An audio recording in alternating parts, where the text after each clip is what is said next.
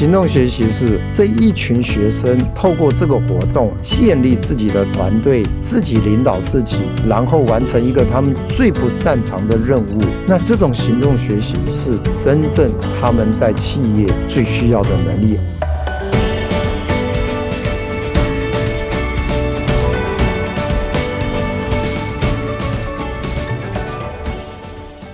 大家好，我是节目主持人杨玛丽，欢迎来到今天的哈佛人物面对面单元。那我们本周的主题呢，要来好好的聊一聊运动与领导哈，尤其是比较难一点的运动，比如极限运动啊。那我已经一连四天呢，分享了哈佛商业评论上好几篇的好文章，包括圣母峰上的四堂课啊，造就运动家级的经理人。那么今天呢，哇，每个礼拜五都是各位听友最期待的哈，因为我们的礼拜五就是呃面对面来了一个。贵宾哦，都是这个领域最权威的。那么今天来到我们节目现场的是现任台大创创中心的主任郭瑞祥郭老师。那么郭老师呢，曾经担任过台大的副校长以及管理学院的院长，也是两本畅销书的作者哦。这两本书也都是我们集团出的。第一本叫《勇敢做唯一的自己》，是在二零一三年出版的；第二本是《人生的第二曲线》，是二零二零年出版的。那这两本呢，第一本在谈人生管理学，第二本在。谈人生创新学，还没有看过读者呢，应该听完这一集会想要有那个冲动买来看哈。所以希望呢，你们都可以跟着老师一起学习。那我首先呢，啊，请老师来跟我们听众打个招呼。好，各位听众，大家好，我是台大郭瑞祥郭老师，啊，很高兴在空中跟各位相见。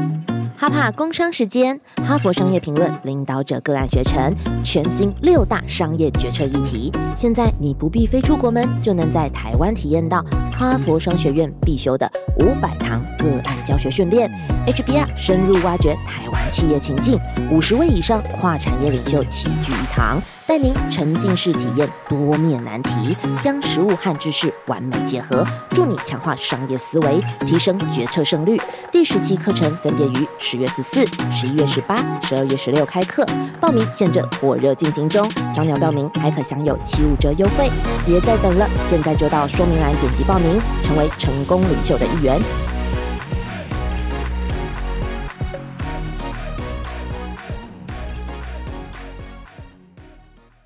好，那郭老师呢？我记得我的 p a c k a g e 刚开台的时候，二零二一年的七月呢，那时候我刚好在台大念医师判哈，就是台湾第一个后 EMBA。那时候郭老师也是我的老师哦，都学郭老师的课。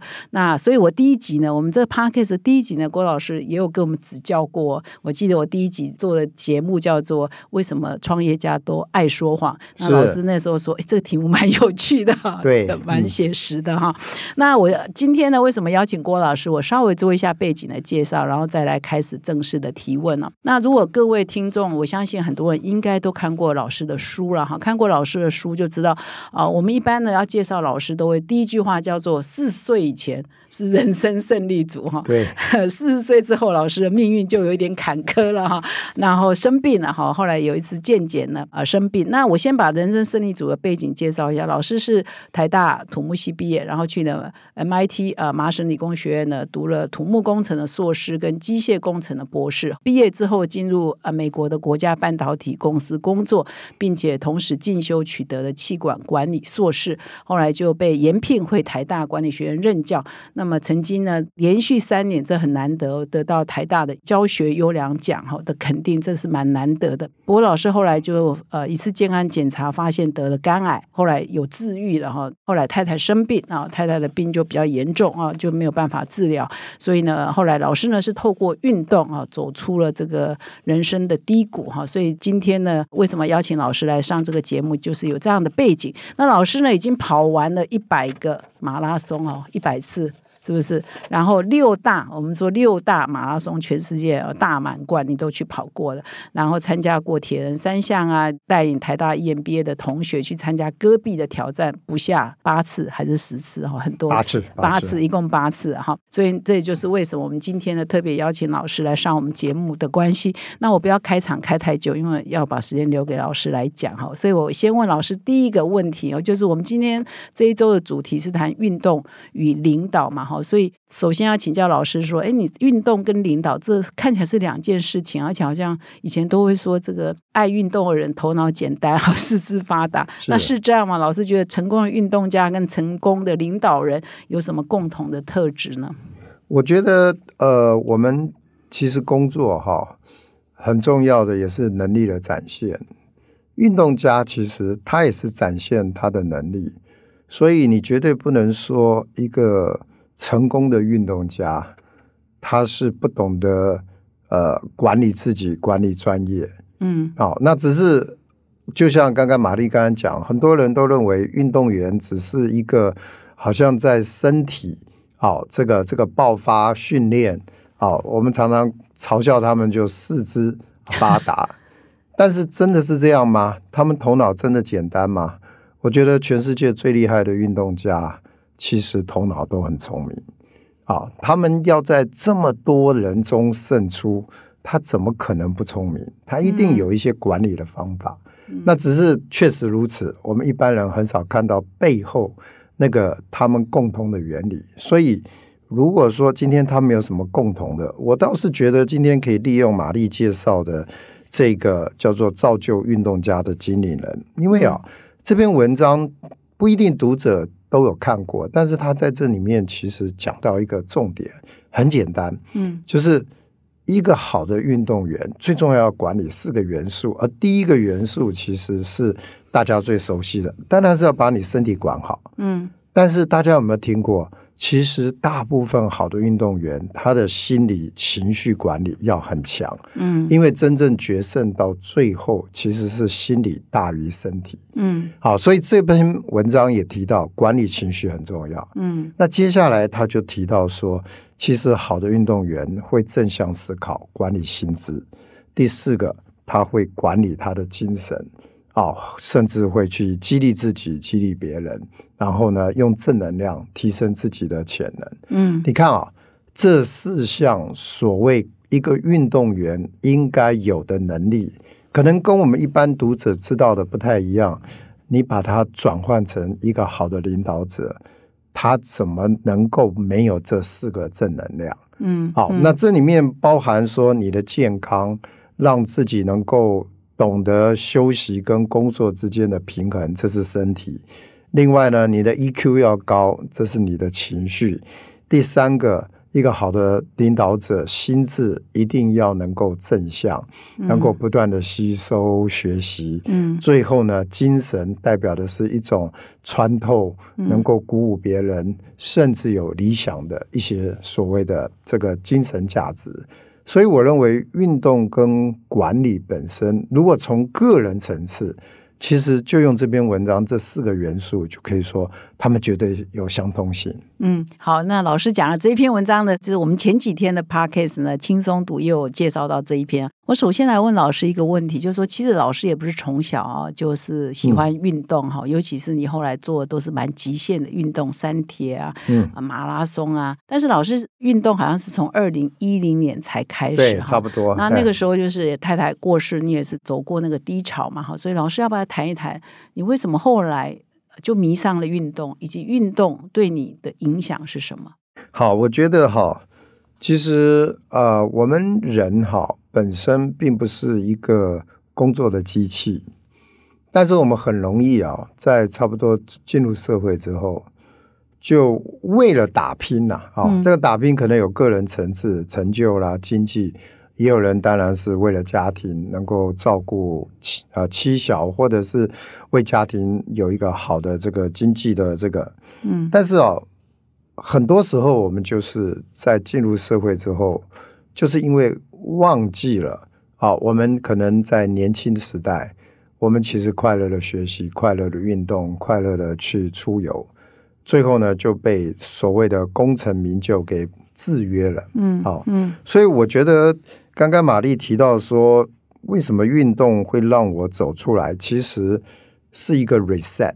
嗯，reset 的原因是。一般人可能不会碰到像我刚刚好差不多在四十岁碰到的一个情境，就是从假设学校毕业，博士三十岁到四十岁那种打拼的生活，很多的这个听众可能也是这样。那我就忘记曾经快乐的学习、快乐的家庭的互动。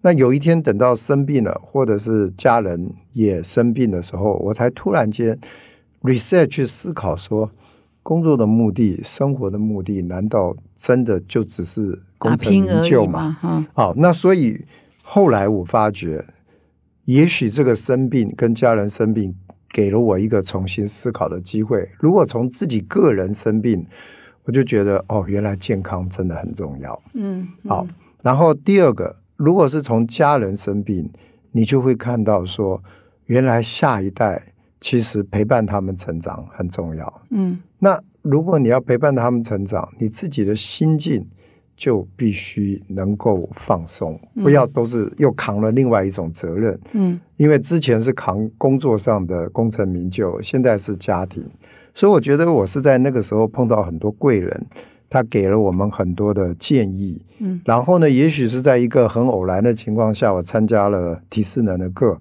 我在那个运动中重新有机会看到自己身心舒畅，之后就开始思考说，哇，原来我可以有机会 reset。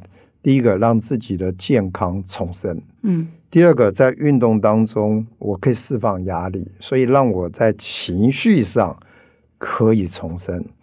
然后一样，就是因为在运动当中呢，因为这些所谓快乐的元素，包括我很少是一个人运动，是跟一群人，嗯所以我就开始跟同学，特别是 EMBA 的同学，大家就有机会互相鼓励，甚至出游，那是生活精神上的一些所谓重生。嗯那最后呢，我就开始发觉，哎，原来运动也有很多一些管理的道理，我才会开始去思考，哎，怎么样把运动跟管理结合，然后甚至透过一些这个带动学生的活动，好，那变成我的教学的一部分，在心智上也成功。所以其实就跟刚刚的那四个元素一样，但它真的不是计划的，嗯它也是事后啊、有机会再去反省，或者是看到这篇文章，然后我就说，哎，原来我的重生其实真的就是冥冥中我在身体上的重生，我在情情感上的重生，我在精神上的丰富，以及我在心智上的成长。那这些东西就让我并不像是一个所谓过去只为了责任而工作，为了家庭奋斗而埋首于工作。我记得那个时候我运动之后，所有假设五六年没见过我的同学，第一次碰到我的第一个讲话都是：老师，你怎么看起来变年轻了？哎，老师，你怎么现在的衣服比现在比过去穿的更活泼了？啊或者是哎，你怎么看起来精神焕发？嗯。所以我才发觉，哦，原来我们是由内而外，因为你做了这些东西，虽然他不知道你你在情感上以及在运动上做了些什么，可是别人看到是五年前跟五年后，他以为五年前看到的我，那个就是代表我一辈子的样子，嗯。但是五年后，也许我做了这些改变，别人会感受到那种由内而外的那种活泼吧，跟朝、朝气。嗯所以我觉得这些事情其实对我是非常重要的改变啊。嗯那我也说过了，我我我我不是突然有一天觉醒的，其实嗯我也是碰到这些事情，碰到一些好的朋友给我的一些建议，嗯尝试之下，没想到还真的有一些好的效果。嗯，老师你在运动前哈最低潮的时候是怎么样个低潮法？我觉得，其实，在家里面，如果有长期这个陪伴过，呃，所谓家人生病卧床的啊，不管是自己的亲友或父母，你都会知道，其实有的时候生病最辛苦的不一定是病人，是家属。嗯那家属生病，其实照顾的人压力很大。嗯这一讲，也许有过经验就知道。第二个，你又不能放弃你现在的这个日常生活的工作，还有譬如说，假设我们也有小朋友，那也是以呃也也是我们来照顾啊。嗯所以其实他的压力比较像是一个叫做蜡烛三头烧，你要照顾好自己，你要照顾小朋友，你要照顾这个家人。好，那在这么这么忙碌的情况下，我觉得那种压力是一种潜在性，你没有感受到，其实你已经陷在压力中。嗯，你还会跟别人讲我很好，我很好，其实那个是一个慢慢慢慢在侵蚀。嗯嗯，老师那个时候才四十出头，小孩很小嘛，一个念小学，一个念幼儿园。那太太呢，就是多发性硬化症，就是到最后就是瘫痪了，不能讲话哈。所以老师是这样走过来的。那后来太太过世之后，老师还低潮了两三年哈。而且我不知道说，有时候还要对别人说我很好，我很好。现在想想还蛮心酸呢。是啊，就是我觉得人哈，很多的时候也有可能是伪装，但也有可能是不知道。啊，譬如说，呃，在那个前两三年，我我一定就是说，释发情绪的时候，是用一般人的方式，我到郊外走走啊，可能跑去看本书啊，我去看个电影。好，但是这些方式是也许是一般人传统的方式。好，那我自认为释放的很好，可是也许这就是有一些比较算是有经验的长辈看到我的时候，他就会关切的问我。你还好吗？嗯，我以为他本来来探访我是要问我们家小朋友好不好。嗯，他的第一句话说：“我知道你们家小朋友，我今天是来问你。嗯，你知道如何独处吗？你知道如何生活吗？哦，你你要怎么从过去的那个困境情绪中走出来？嗯，我觉得那是有经验的长者才会提出这样子的。我觉得那个就是差不多两年后。嗯，提醒了我。嗯，好，那我也刚刚好在那个呃当下有一些机会，哈，碰到这个呃运动的体适能。嗯，其实其实就是一个 timing 啊。嗯嗯，那所以呢，我们都因为这样，老师才。写的书把这个过程分享出来，就感动了很多人哈。老师也给很多人启发。好像是二零一一年一个 EMBA 学生邀请你，我不知道他是什么样的情况在邀请，说要不要参加体适能哈？那体适能我们会觉得就做做体操不是吗？这个怎么会跑去跑马拉松、山铁？是差太远了。我们以为你是就去打打球啊，做做做伸展操。哎，我我觉得哈，这个体适能它是。当年台大 EMBA 一个创举是，也许吧，EMBA 的年纪都在四十岁以上嘛，所以当时，呃，我们的执行长叫黄宗羲老师，他跟这个呃简坤忠老师是台大的体育室的一位呃教练老师，体育老师，还有另外一个哈，我们有一位台大医学院的孙维仁教授，他们就在想说，如果这些。同学就 EMBA 同学，年纪比较资深一点。我们开一门课，又结合一点医疗，又结合一点运动，不知道有没有机会？嗯，好，我们叫做体适能，但是会让他们有兴趣。嗯，那这个课后来是在一个试办情况下的第二期，我我就去参加了，因为当时他们说想说老师也许有一两个名额参加，我是在那个参加当中才回想。哎，我从小到大就喜欢运动，那为什么我出社会之后我就忘记了？第二个，我觉得那里面很重要的元素是团体。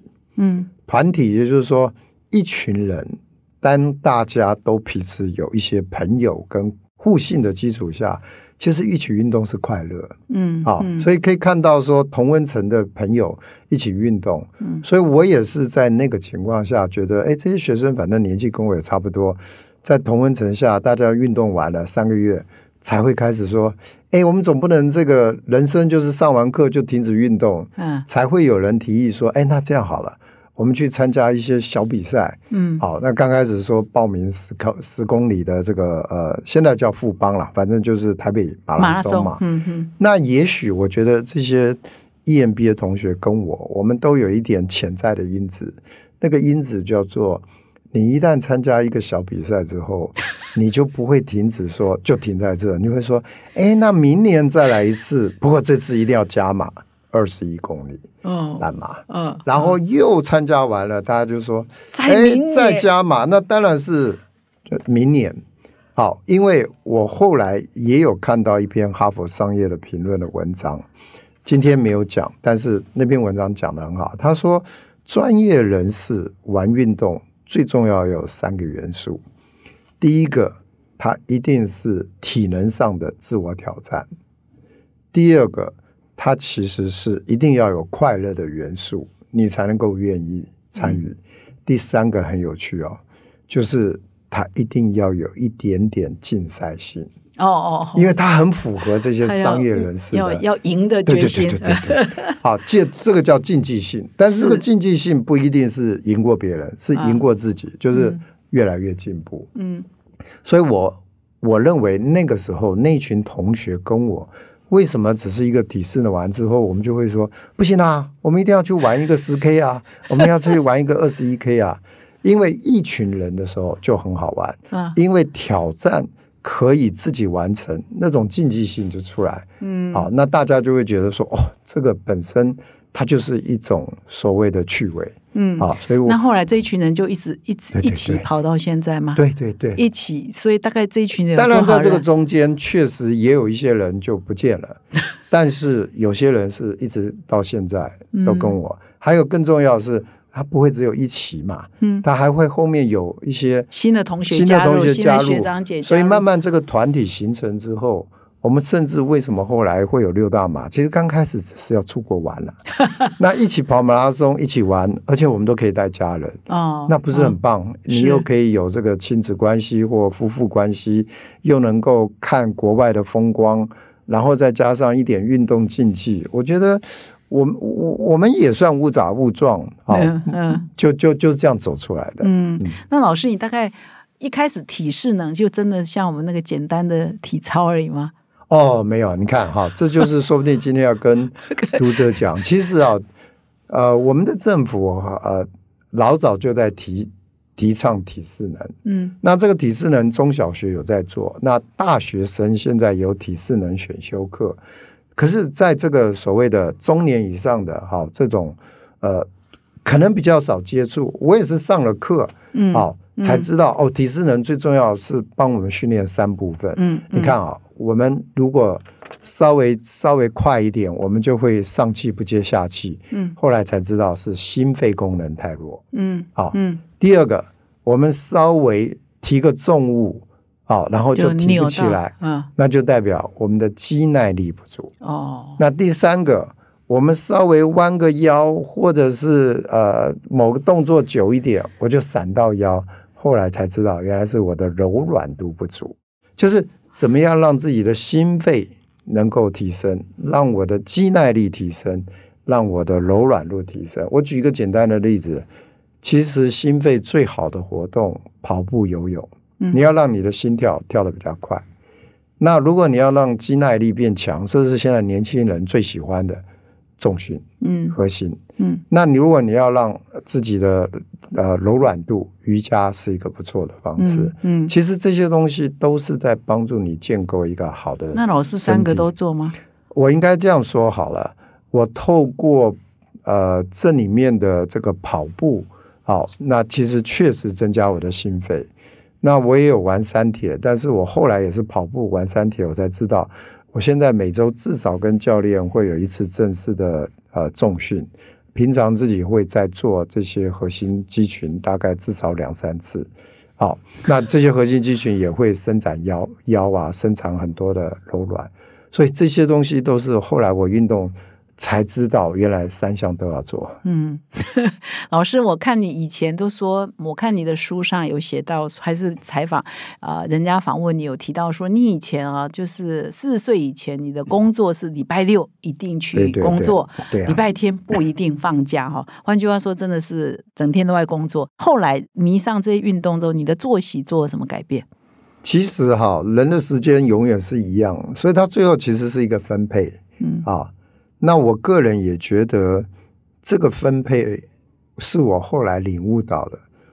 你把所有的时间资源都放在工作上，但是你很可能对你的健康就不好，或者是跟家人的关系就不好。更重要是，你的压力一定累积嘛。那有些人是习惯到寒暑假、长假才去做个旅游。我后来发觉，其实我们人生活应该是实践在日常，嗯不要特别只有在集中说啊，等到我升官了我再去运动，或者是等到我经济基础稳固了我再来陪小朋友。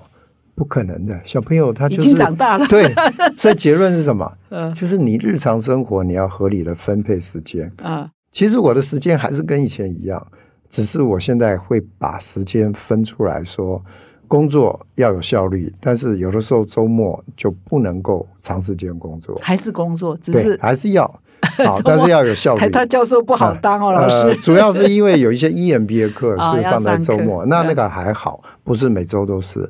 但但是呢，你看啊，我就会管理自己的时间。嗯以前假设有一些人邀约晚上应酬，我现在就减少，嗯因为时间不可能变出来，那怎么办？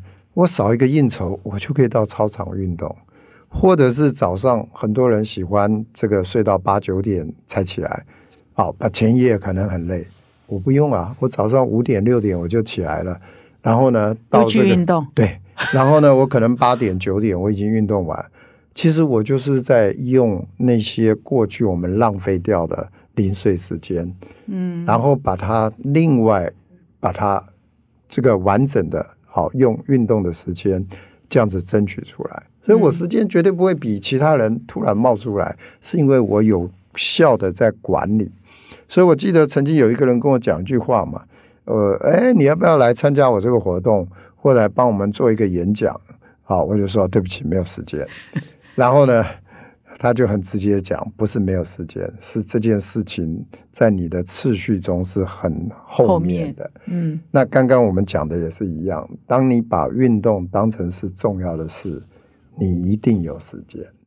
嗯嗯，所以老师从提示呢，然后开始跑小马，然后十 K，然后让他跑跑到全世界去。后来又去戈壁耶，老师怎么又跑去戈壁？戈壁是不是更辛苦啊？戈壁这件事情是这样的，在差不多二零这个一零年的时候，大陆这个 E EMBA 呃发明了这个这个戈壁的这个是校际的挑战赛。不过二零一零年的时候，他们邀请台大参加，那个时候已经是第五届，嗯所以有同学去了。那我是在差不多二零一二年才呃正式有机会参与，那是我们参加的第三届。当年他们的目的只是要学校的老师带队而已，比较像是一个公关性质，嗯，老师是不参与的，哦，老师不不不参加不下去挑战但是因为为我二零一零年就开始运动嘛，所以等到二零一二年我带同学去看这个戈壁挑战赛，我就跟大会讲说，我也可以下去跑啊，不要只有同学跑。那大会是说，老师还是不要跑，但是你可以跟那个所谓有一个非竞赛的 B 队走完一四天一百多公里。那所以我就跟他们走完了。那走完之后，我才亲自的看到这个戈壁挑战赛，它不是一个个人层次的一个运动，它是一个团队运动。所以呢，我回来之后，正好二零一三年我担任院长，我就开始想这件事情在台大 EMBA 当中，我作为一个院长，我该该不该继续参与？我后来的思考，其实跟这个呃圣母峰这件事很像。嗯如果哈佛商业评论有这些一群专业人士去登圣母峰，那个是一个团队嘛，你不能说只有一两个人登上去，嗯然后呢，一两个人的表现会影响这个登峰的这个表现。有些人弱啦，那你要放弃他，还是要这个全员这个呃撤退啊？还这这这种 decision 跟今天哎换成戈壁。那现在我们是要团队参加比赛，不是一两个人跑完，是要一群人要跑完，或者那个叫 A 队，或一群人要走完。我在二零一三年，我突然想到一件事哈，在我们学校教育中啊，我们大部分都是用听的比较多。嗯，那演讲的方式，从小学到大学，老师传授知识，即使是 EMBA，它还是占了七成。用听。那有一天呢，我们都知道，在台大、在政大、在很多学校，在台湾，我们就 follow 了哈佛的个案教学。那个案教学本身是比较像决策，学生可以参与，所以已经从听变成参与式的教学。我在那个时候突然注意到一件事，还有一块嗯，在管理教育，我认为是行动学习。哦，行动学习是这个场景必须是真的，然后这一群学生是透过这个活动建立自己的团队，然后呢自己领导自己，然后完成一个他们最不擅长的任务。这种学习是走出教室外，那这种行动学习是真正他们在企业最需要的能力，而我们在教室很难教他们。所以在二零一三年，我突然觉得，我现在正好当院长啊，我正好前一年去过，我知道戈壁是怎么样，所以我就跟同学讲，我们参加这个比赛，我是鼓励，而且我也愿意去。学生就会说为什么？我说，因为它是一个很棒的 team building process。嗯当我讲 team building process，所有的同学就知道了。嗯我说这个比赛学校老师不会出来教，然后也没有学分，然后是你们自己自愿去，你们自己要选择领导人，你们要选择干部，然后你们要一起挑战一个一年内要把体能提升，还有什么比这个活动更好？但是我愿意去，是代表学校支持。所以我觉得这个就是一个当年我的思考一个方式，说也许从这个过程中啊，我相信不管是我自己或我们的这些同学，所以果然后来我们的同学从那里得到很多，嗯。然后呢，正大啊、呃呃中山啊啊，还有很多的台台湾的一些很好的学校，他们也都加入了，嗯，然后他们也都得到极好的体验，嗯。所以我是把它当成是一个以学习的延伸啦。嗯，所以老师第一次带了多少人去？二零一二年那是第三台台湾第三次参加，好，那我那一次参加的大概三十几位吧，嗯好，但是那一次我说过我只是一个公关的，是好，那等到二零一三年这样慢慢慢慢的，，正式我带队，们的人数就越来越多了，就带了哈，啊后来越很多学校跨校就都去，对对对对，大概每一个学校都在差不多三十位到五十位之间呢、嗯哎，每一次。那那最困难的在哪里？这个戈壁的挑战最困难在哪里？好，那它是这个怎么个环境呢？这个又回到今天圣母峰的四堂课。嗯那我在看这篇文章的时候，我有看到文中里面有提到以服务为领导的方式。好，如果读者有兴趣回去看一下，可以看到这句话，我就说太棒了。嗯，这篇文章写的跟我后来回来，我跟同学演讲的是完全一样。嗯，嗯我回来跟同学演讲，同学一定会说：“老师，我们参加完戈壁挑战赛，你有什么课程演讲想跟我们讲的？”哈，我说我发展了一个叫做服务领导跟仆人领导的这个学问嗯啊。那其实仆人领导跟服务领导，它的动词都是 serve。S E R V E，嗯当然，你可以说服务是 service，但是如果它是动词是 serve，嗯那仆人 servant 好就是仆人。所嗯以后来我就跟他们说，我从戈壁挑战赛发觉，它最难的部分是仆人领导跟服务领导。嗯同学就问，这为什么难？我说，因为在这个整个的权力基础是没有 hierarchy，是嗯天生由董事会决定，由董事长、总经理决定，一切开始都是你们自己建构。嗯。而在这个当中，凡是当干部、当领导的，都要贡献最多，嗯，所以它是以服务为基础的。嗯嗯。一般最熟悉的可能是非营利机构，但是我们这样想，也许在很多的宗教团体，我们还是有 leader，但是这些 leader 他们从来都不是靠威权，嗯。也不是靠很高的薪水啊、嗯 title，嗯但是呢，他们还是领导了很多的信徒。嗯那现在呢，回到这一个所谓的戈壁挑战赛，你们这一群人有一个共同的 vision，想要完成这个任务。今天你们要完成这个任务，你们一定要建立组织啊，你们一定要分工啊，你们一定要选出领队，要选出这个 A 队队长、B 队队长。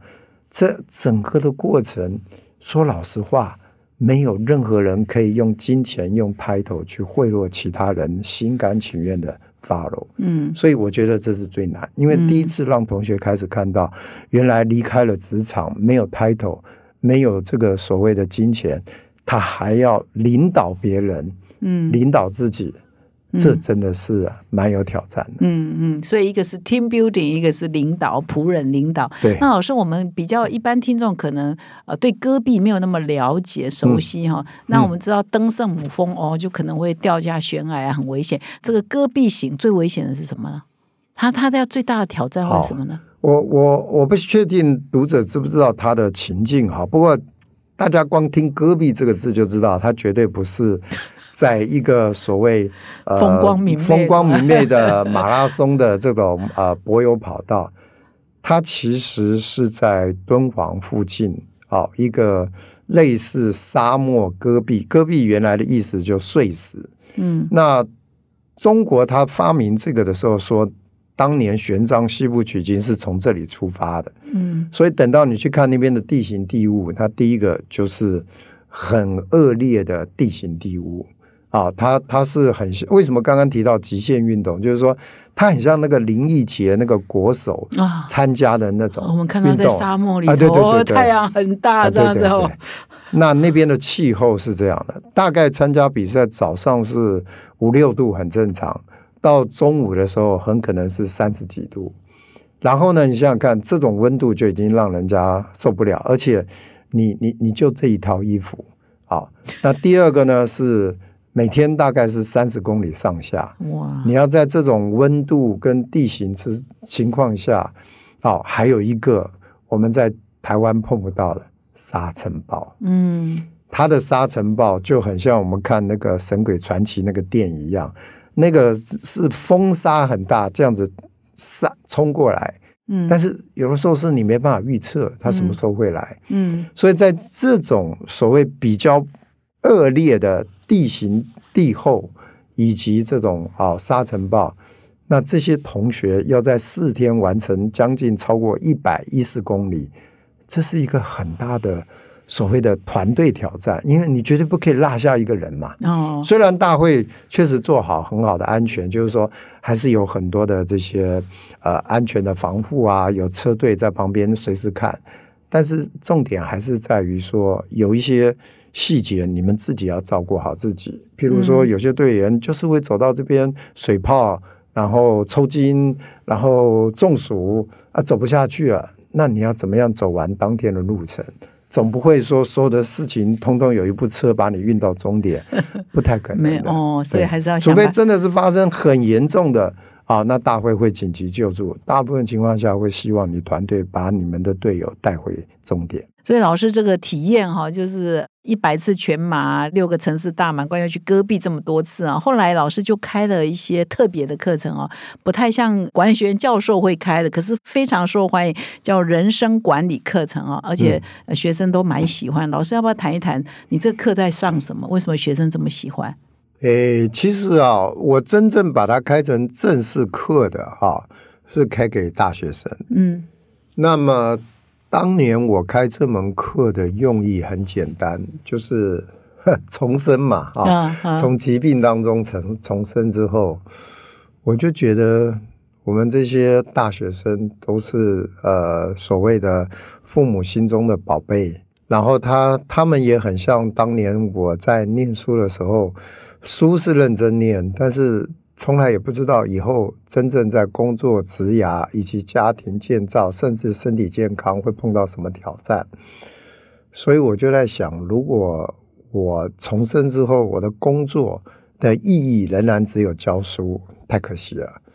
所以我就思考，哎，让这些年轻人，如果我能够影响他们，在一些思考未来要做些什么，也许这是一件很好的事。所以我就说，哎，老师要开一门叫做呃人生与管理，那我们是采读书会的方式，好、那我就是在引导他们，啊、嗯开始思考，到底学管理要干嘛？嗯到底学习真正的重点是什么？那什么叫做成功？好，那什么叫做职涯发展？什么叫做价值观？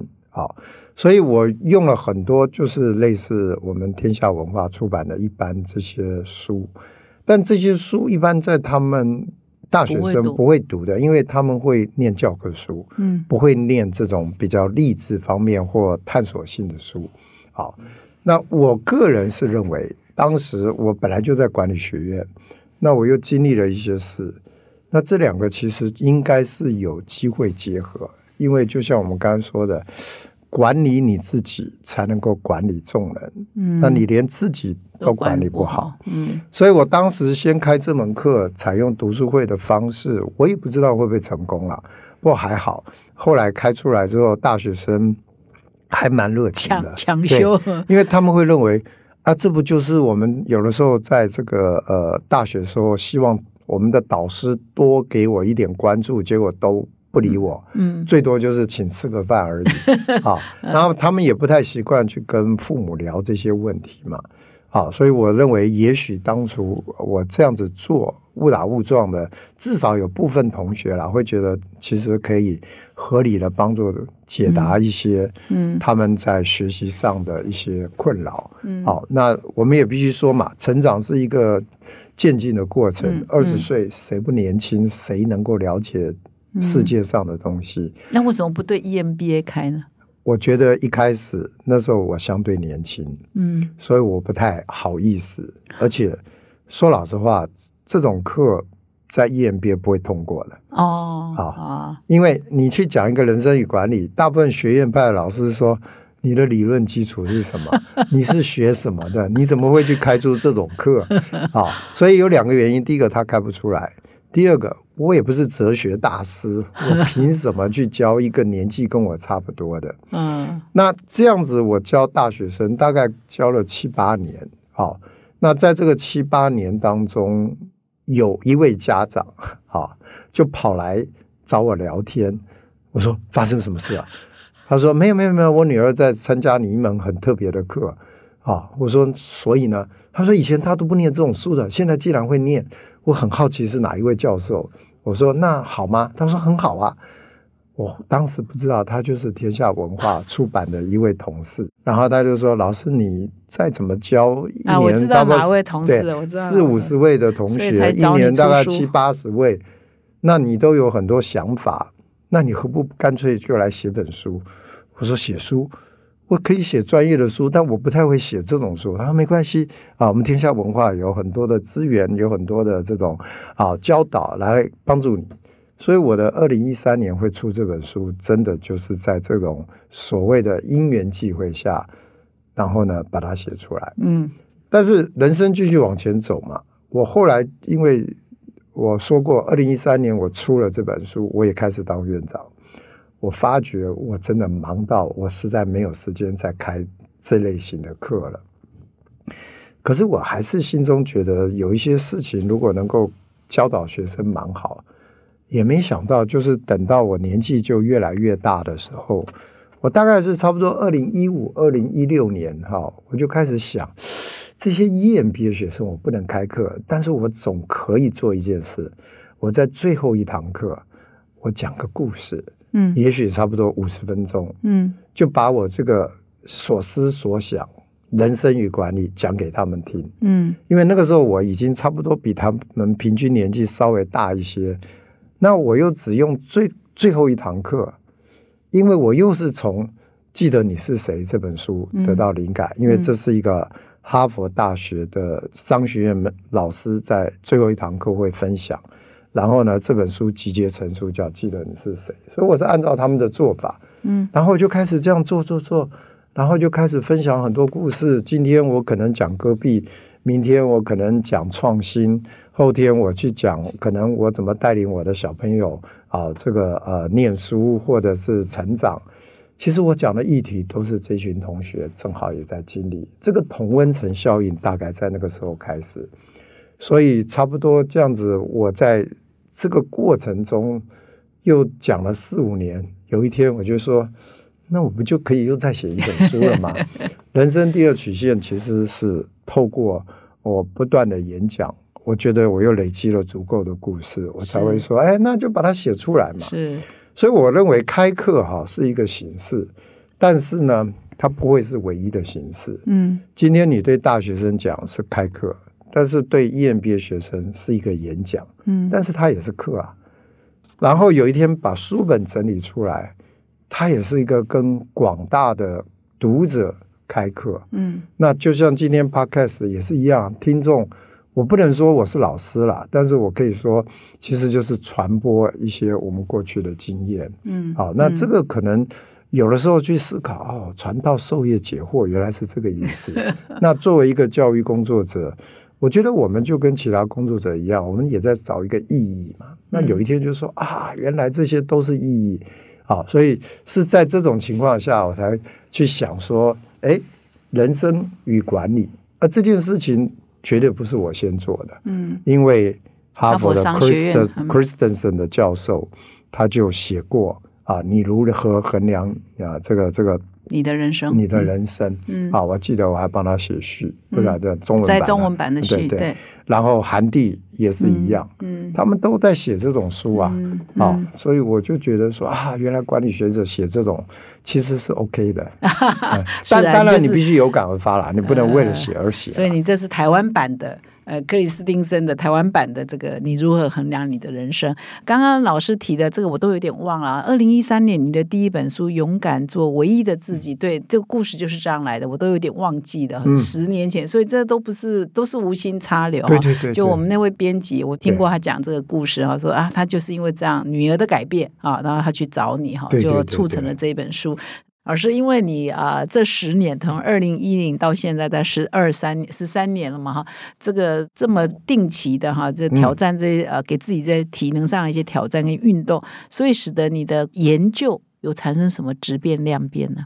其实我早期的研究是比较偏向一般叫做营运管理、供应链，好，那这些东西我还有持续的在做，但是后来我发觉只做这方面的这个学科的研究跟管理呃科目是不够，所以我后来教的课是创业创新管理，嗯嗯在这方面的研究跟这个所谓的教学就会开始另起一个新的第二曲线。那正好过去有科技背景嘛，嗯所以创新创业很多的老师是不太愿意教，总觉得这里面有非常多科技的元素。那我是觉得我不陌生，然后就花很多时间学习，然后也收集案例。那最重要的是要启动的，不是要大家都出去创业。其实我对 EMBA 同学大部分啊，我的期许是能够在企业内创新创业。那这也是我后来写那第二本书真正的含义，就是第二曲线，其实就是帮自己、帮公司、帮企业创造第二成长曲线。嗯嗯那这些东西有的时候在课堂上教的时候，再加上一点人生励志，如何改变自己，那效果不是很好吗？所以，如果我一直都在讲这个 Christensen 的创新理论，或者说我今天在讲台积电的创新，我今天都是在讲这个呃，Elon Musk 的特斯拉，其实最后还是会问同学一个问题：这些很厉害的创新创业者，他的人格特质有什么特色？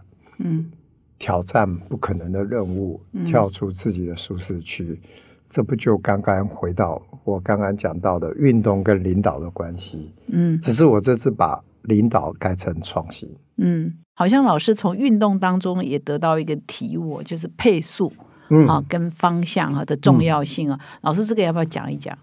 配啊速跟那方向，这个就是回到刚刚提到的人生第二曲线。嗯我后来跟同学讲人生第二曲线，我是套用韩帝的第二曲线了。好，就企业如果不在第一曲线达到顶峰前去塑造第二曲线，有可能就由盛而衰。所以本来他们第一次听我鼓励的时候，都以为所谓第二曲线就是要在他的这个事业上在创造高峰。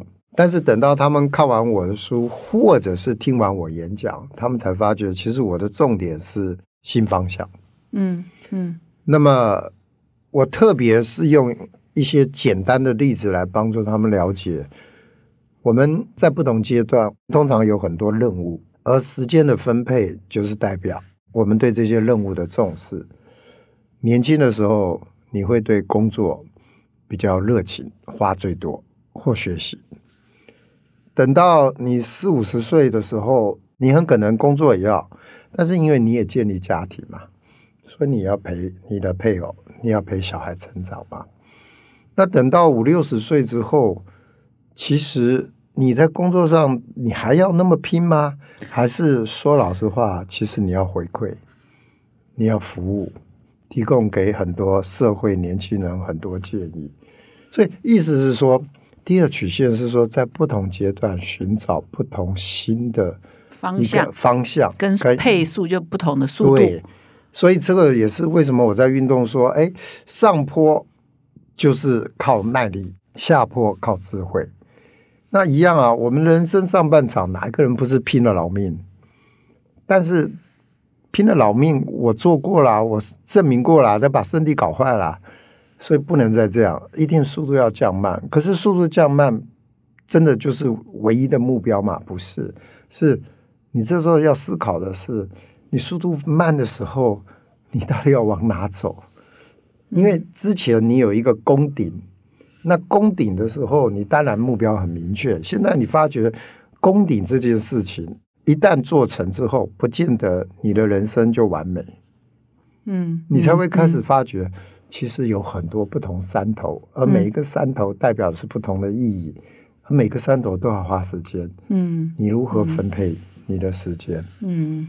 那我现在再换另外一个话题哦。其实老师在你的人生第二曲线这一本书也特别提到一个 W I N 策略哦，Win 的策略啊。对，那这个一个 W 是在哇，就是要把日常的平淡生活变成哇，就是对对就是很很惊艳啊，很惊喜这种哇。老师待会可以延伸一下。第二个叫 I 哦，W I N 嘛，I 就是 innovative，就是有创意的呃思考。那 N 呢是代表 networking，因为其实老师一直刚刚的访谈一直在强调，就是要一群人。好、有有伴哈、大家一起啊、一起出发，一起到达也好，或一起运动哈，一辈子一起运动等等。所以 networking 也是很重要的一个元素。所以我们在访谈慢慢要接近尾声了哈，但是我觉得老师这个概念很好，也要请老师再来说明一下什么叫 WIN 策略。好，那个 W 哈，刚刚玛丽你已经讲了、嗯 w 是 Work Experience。我真正在演讲，我都不会按照书本直接讲。W I N 其实我用中文讲更传神。Work Experience 我本来讲的是我们人生要有生活，所以意思是说，你有生活吗？意思是说，你有体验吗？嗯你有欣赏过人世间美好的事物吗？好的旅游，好的读物，好的饮食，好的亲友关系。所以人生不能只有工作，要有生活。所以 Wow Experience 是创造生活的体验。所以我后来讲生活。第二个 I 呢叫 Innovative Learning，那我后来的诠释白话文叫学习。一个人生没有学习的话，他一是在职场上不容易前进，第二个学习本身就是意义，因为你会得到快乐，你会得到新的想法。还有学习也有多元形式，不能说只有在课堂上才可以学习，出了教室你没办法透过其他的事物学习。但是所有的学习，为什么当初用 innovative learning 是说？学习的目的是希望是能够创造出新的意义、新的价值。嗯嗯第三个叫 networking people，networking people 后来，呃，我本来讲的是希望连接心灵，但是我后来的诠释很简单，就是爱。嗯好，所以我就把它称之为爱生活学习。嗯，那那就用英文讲就是赢的策略哈，对对人生赢的策我故意当然。是用英文那个 win，好像成功方程式，但其实是三个英文字母拆开，但用中文诠释，现在是叫爱生活学习。好，我们的访谈呢，慢慢要接近尾声啊。事实上，我也跟各位听众分享啊，其实啊、呃这个郭瑞祥郭老师也是我们 HBR 最忠实的读者与爱用者哈。因为我每次上他的课呢，我都非常感动，因为老师呢用了很多 HBR 的文章跟那个个案呢，来当做他的教学的辅助的教材啊。所以老师，我们 HBR 内容真的很棒嘛哈。可以跟推荐给读者，对不对哦？，那当然了，因为我记得从最早有中文版，我就开始订阅到现在。那当然，也许是跟这个我的工作有关，但其实就像很多在职场打拼的人一样啦，你需要管理的新观念嘛。嗯好，那我自己是在管理学院，我也需要新观念。嗯好，那我只跟同学不一样的地方是，我有的时候还要把新观念整理成一些教材，再用课堂讲给同学听，嗯先让他们引发兴趣，然后他们自己有机会再去阅读。嗯但是万一他没有阅读的时间，至少我有在课堂上把我认为比较相关的观念先引导给他们。因为我每次听老师在分享 HBR 内容，我就觉得说，哇，我都没有读通诶，老师读的 比我通太多了，可以拿来教学，再扩充、再延伸哦。所以呃，的确是管理学院的大教授就是不一样。不是啦，我倒是觉得是因为，呃，我们大部分的教授通常是写学术期刊论文，大部分那些文章是给学者看的，所以一般的专业经理人是看不太懂的。但是那个很重要。可是，在商学院有别于其他的领域，另外一个就是它必须要有一些具有原创性，但是又能够让大家能够看的。嗯所以 HBR 大概是全世界少数的几个好、学校愿意去啊、发表这个给专业经理人的。嗯好，那当然它的原创性够，所以他通常写的东西也比较有一点学术基础，所以如果透过有系统的学习，是收获很大。嗯好，但是自己去念的时候，一开始其实是不好念的，这个是没办法的。所以要鼓励各位读者啊，如果你不要光听我们 podcast，我们每一个那个说明栏都有文章连接哈，对对你要去读文章。然后一开始读真的哈不常读，会觉得我们 HBR 文章不容易读，所以你只要愿意哈，每天每天啊读个半小时一小时哈，应该半年三个月之后也没有那么难的了哈。对然后如果对对对，有机会，我觉得，呃，玛丽很辛苦哈，就是为了读者啊、这个花了很多的时间，这样子，就是如何帮助大家更容易吸收嗯这些管理的精华啦。嗯哎，所以，所以刚刚老师一个一来就说，哎，我们这一周选的圣母峰的四堂课啊，就是我们前几天轻松读的介绍的文章，事实上在管理学院很常用这篇文章啊，某某教授也很常用。领哈导学的老师应该会讨论。所以呢，领导啊、管理啊，其实都是可以触类旁通，不一定说我要研究一个组织啊、一个企业啊，才可以谈策略，才可以谈领导。其实我们日常生活啊，或者是运动哈，或者各种极限运动，可以可以延伸哦，在我们的管理跟领导上，都是可以触类旁通的知识了哈。那今天呢，在节目的最后，老师有没有最后要补充的？管理啊，其实是一个实践的科学，所以就鼓励大家哈，就像我刚刚讲的三个层次哈。第一个，先要读知识，其实是一定要花时间去阅读，或者是听别人演讲，好，这个叫吸收嘛。那第二个呢，管理一定要思辨，好，因为我们并不是一个固定不变的。